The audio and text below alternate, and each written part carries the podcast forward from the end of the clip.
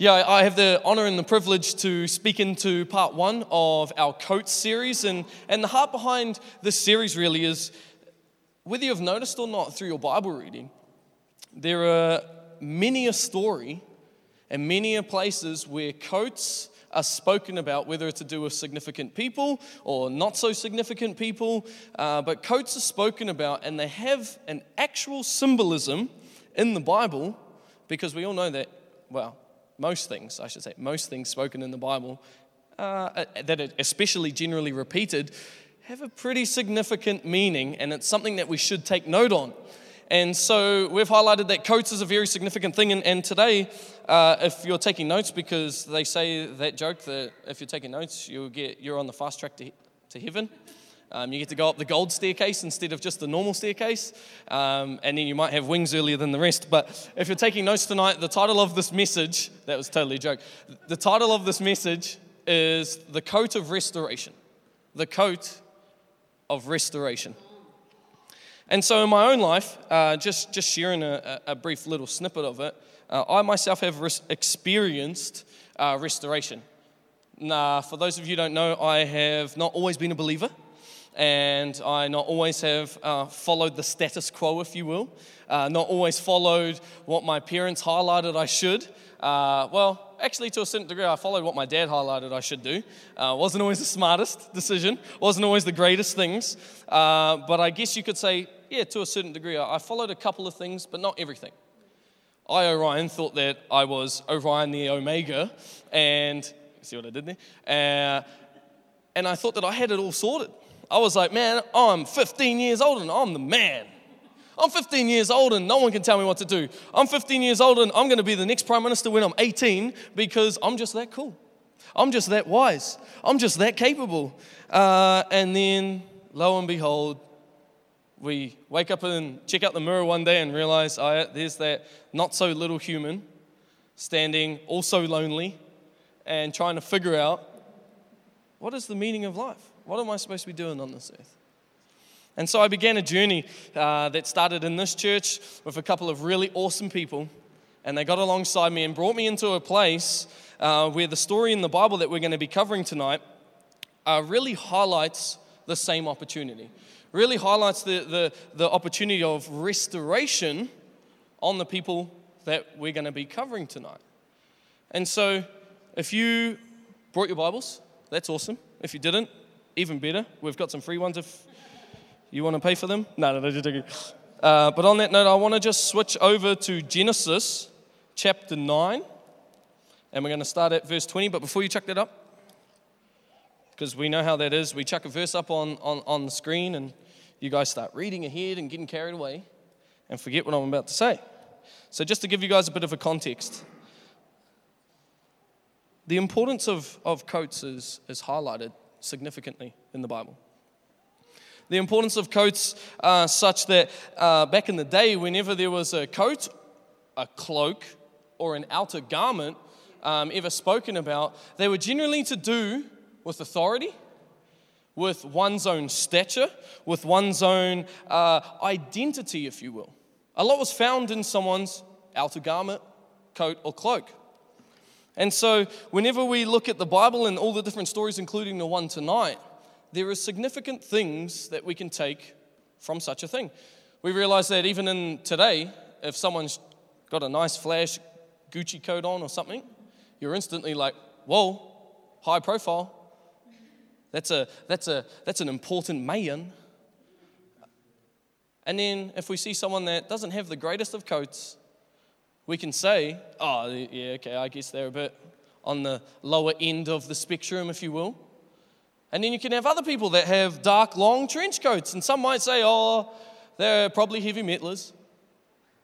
They're probably into that, that, that metal stuff. And they drill their head in and go like this and be all strange about it. Some might say that there is a colorful or a highlight or a neon coat and you, when you look at such a thing, you would see authority. You would see a status like police, like security guards, like my man in the back.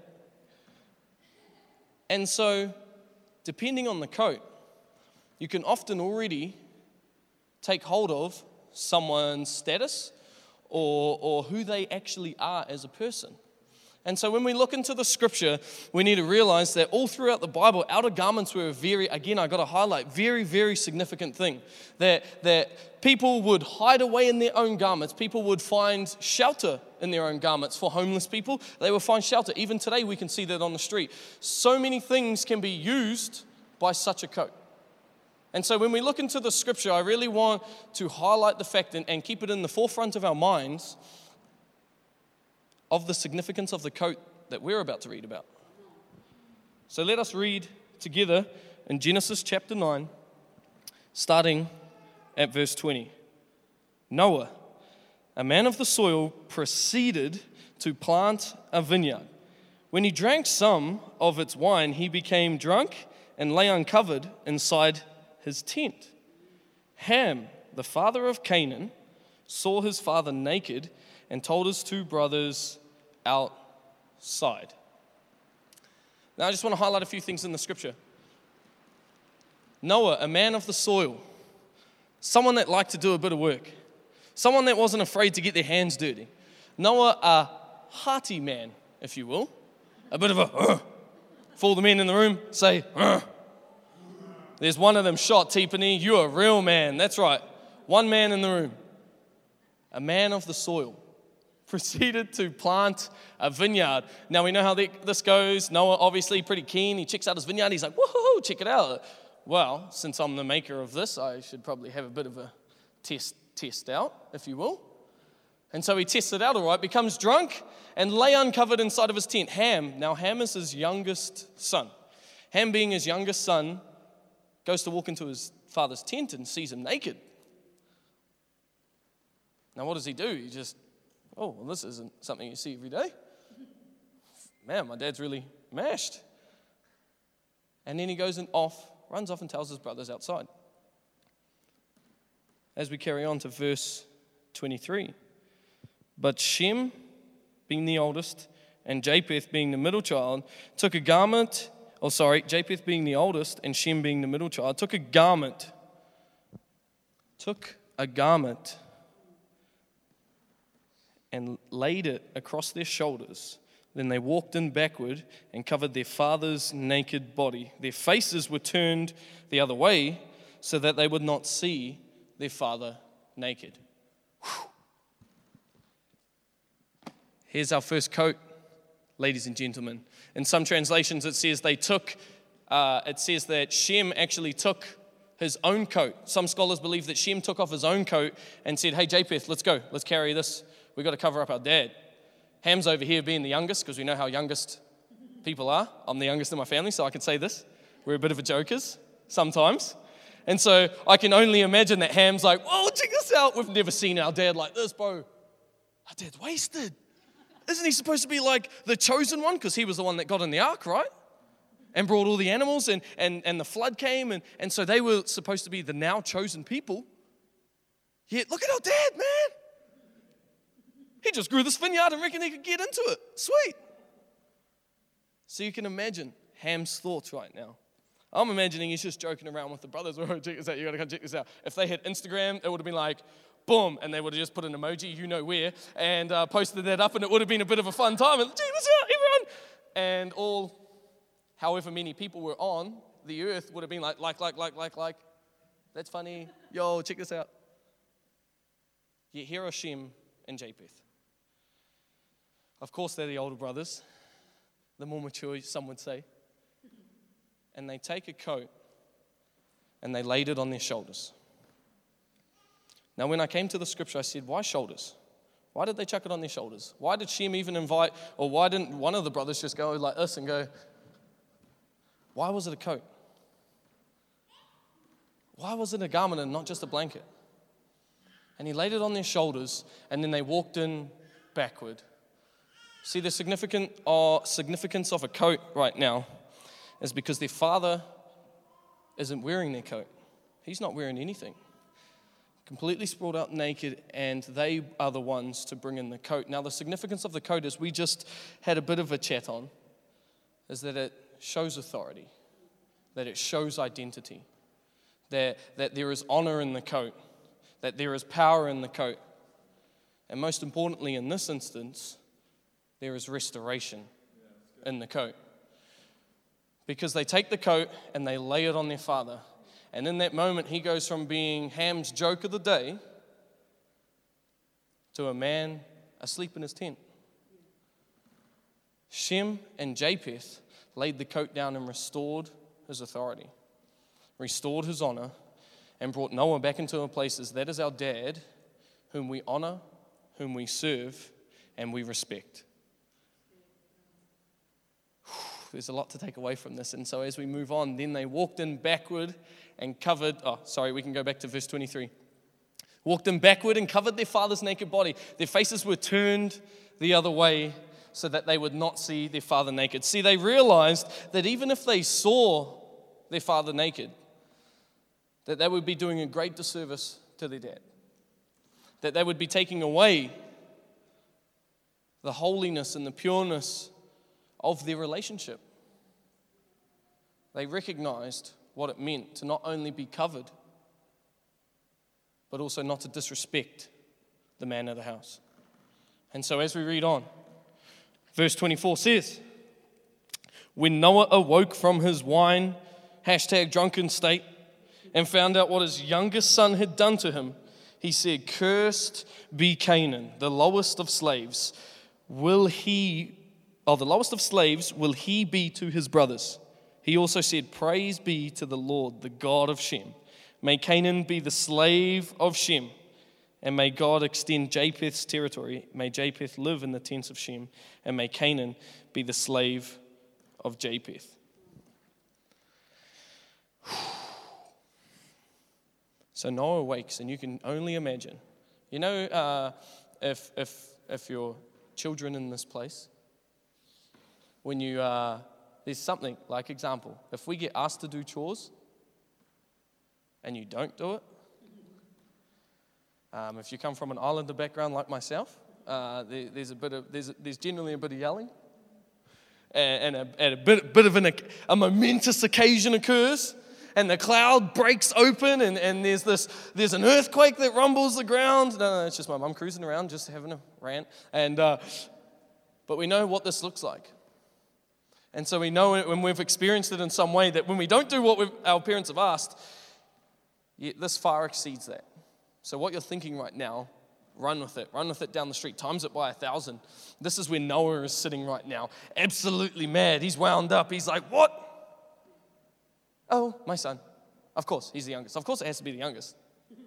That's what he's thinking. Of course, of course, it's the youngest. Of course, it wouldn't be Shem or Japheth. Ham. Ham.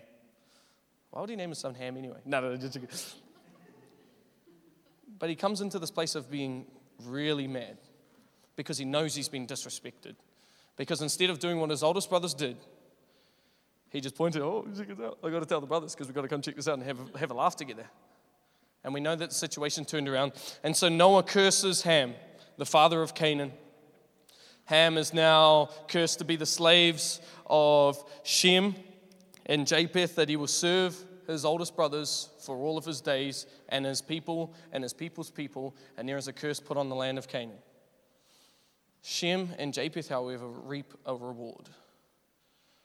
For them displaying the coat of restoration on their father, they reap a reward. Now, anyone intrigued uh, would want to know that Shem, through Shem, uh, actually is the line of Jesus. And so all the rest come from Shem, and Jesus is actually a descendant of, a descendant of Shem. And so, such a blessing, even that the, the Messiah himself comes from all the way back to Shem. You could say, even comes back to a defining moment, such as this one thing that took place in the Bible. See, the reason why I want to highlight all of this tonight is because I believe that there are keys to success when we look at the story. When we look at this coat, if we can take away the lessons that can be learned from Shem and Japheth, we can come into a place of never, ever, ever being in a situation like Ham and being cast down or cursed upon or living a life of slavery, not only to ourselves, but to others and all the rest in between. And so, the whole point of this message tonight is that we would understand that Shem and Japheth brought restoration by laying that coat down on their father. And so the question I have to ask you is, is for everyone here tonight, what is it that you need to restore? What is it that is in your life right now, or who is it even, that you need to restore that relationship in some way, shape, or form? Because Shem and Japheth could have just decided, no, we ain't going to chuck the coat down. I ain't going to do that. And let's all just have a laugh because he's not going to know anyway. Not, and if you don't say anything, I won't say anything. And if he wakes up, so he does, all good. He'll just check out his Instagram page and know that he got tagged in something. but how is he going to know? Yet they went further and they showed characteristics that led them to be absolutely blessed. And so, the first, or one of the, one of the things I really want us to get into because you say, well, we know we need to restore some relationships, and we know we need to restore some workplaces, and we know we need to restore some things. But the question that would come to your mind now is how? And so here is what I've picked up due to that story that we've just read are a couple of keys to success. The first one being clutch it. Clutch it. And what I mean by this is no, if you're into basketball, I don't mean making that final shot when the buzzer goes off and, and everyone's like, wow, going crazy. Clutch it. Hold on to it. Because when we know that if we value something, whew, you will hold on to it. That if you value something and you hold something higher than, than other things, you will hold on to that thing closer than anything else. And so, the thing that you need to restore, whether it's a relationship with a person, the question I have to ask you is do you value it? Do you value it enough to hold on to it? See, for me, I, I didn't really have the greatest relationship with my parents. And so for a long time, I was just like, eh, it's all good. They can kick back. They can do their thing. I'm just going to go do church and everything and yada, yada, yada. I'll be me and they be them and happy family, right? No. Doesn't quite work like that. And so I learned very quick that when it comes to God, he valued his father, or Jesus valued his father. And then a lot of biblical characters came into a place, and some of them didn't really value their parents, and we saw downfall. But God really spoke into my heart and said, If you value them, you will grasp and you will clutch that, and you will make an effort. And so, for us tonight, first of all, we got to ask ourselves do we value it? Do we value what we're about to restore? That has to take place first in order for us to see even the point of why we need to move forward and why we need to restore it. Clutch it. Clutch it. The next thing would be carry it. See, because Shem and Japheth clutched their coat, the garment that they had, and they said, Hey, brother, you know what we need to do? Spoke to each other and said, Yeah, we value our father enough that we must restore him to his authoritative state. The next thing that the scripture tells us when we look back at verse 23 is it said they put it on their shoulders. Together, they stood side by side with their coat on their shoulders and they carried it together. And so, my encouragement to you would be get alongside someone that can carry it with you. Who do you need to get alongside today, tomorrow, in this week ahead, in the coming weeks ahead, that will get alongside you and help carry that coat? Because we know how hard restoration can be. We have good intentions, Yet sometimes they, they get lost because some angry faces in front of us stirring us up again.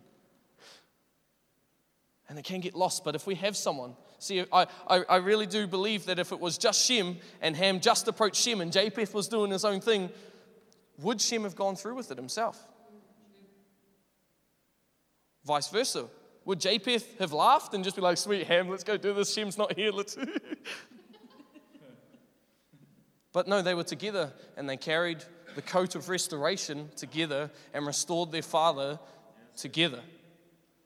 Lastly, clothe it. Whew. Keys to success, clothe it. So we know they grabbed the garment, they carried it together, and they came into a place where they laid it down and restored their father.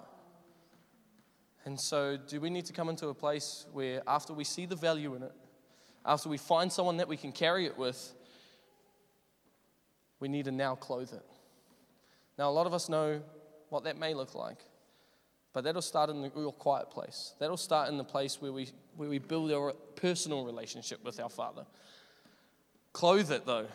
Clothe that relationship. See, I clothe my parents in prayer. I clothe my parents in grace. I clothe my parents in love. I clothe my parents in a righteous view. See, I had to change my perspective and learn to clothe that situation in order for me to really process and get through it. Just like Shem and Japheth, they clothed their father, and that was where the real restoration took place. Because no longer could Ham come in or anyone else walk into the tent and see their father naked because he was covered. So authority had been restored. So again, I ask you tonight what is it that you need to restore in your life? What relationships do you need to restore? What things do you have to do in order for you to come back into a place of healthiness? Because this isn't about, well, I would say 40% of this is about the other person. But 60%, it's about you and your heart and what God wants to do in you. Because we'll find ourselves in a place where this will be a block for us to really move forward with God. We'll hit a brick wall. And God will say, You know, it's that thing. And you're like, Yeah, I know it's that thing. but I don't want to do that thing. And He's like, Well, I can't do a thing if you don't do your thing. And this is the moment where God comes in and it's only God and it's only the thing that only God could do. And then families get rebuilt, and then we start coming into a place that the organism gets fresh, the organism gets healthy, and so the organization starts to grow as a whole. I know I'm preaching good. I'm preaching good. I'm preaching to myself. That's how I know I'm preaching good. But this is it. What do you need to restore tonight? What do you need to restore today? Don't leave it another day. Really ask yourself and come into a place of learning to clutch it, to value it. That find someone to carry it with. There's so many people. I, I look around this room, there are so many people that would love to do life with someone else. So that's easy. Clothe it, pray into it, bless it. Pastor Ant spoke about, uh, if you were here this morning, absolute fire of a message, like ballpark smashing, home run hitting. Woo! It was good. But one thing he said is that if you can see people for what they can be, not what they are.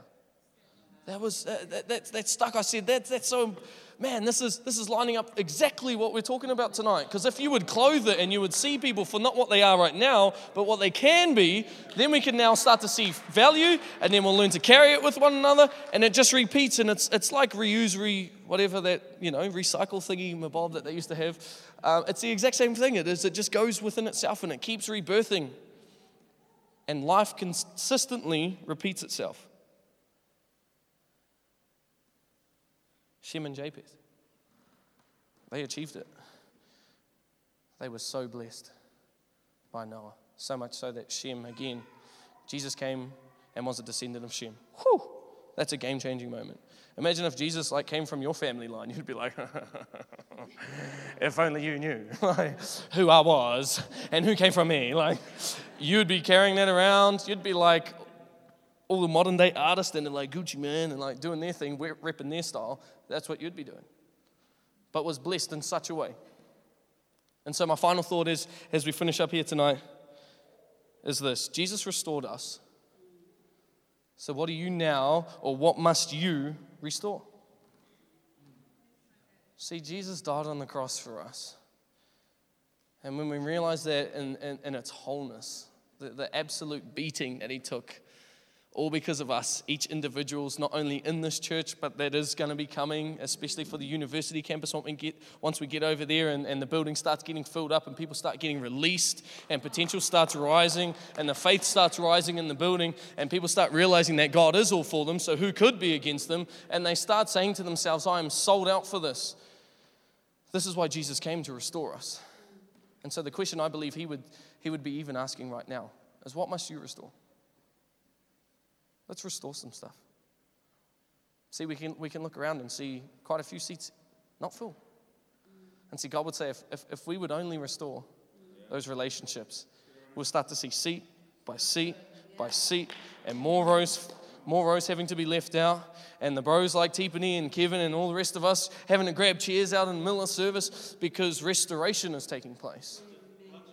Clutch it, that's right. Buzzer beat it, game over because we won. That's it. So, again, as we close, Jesus restored you. What must you restore? Don't look past this today. Don't let this burden carry on.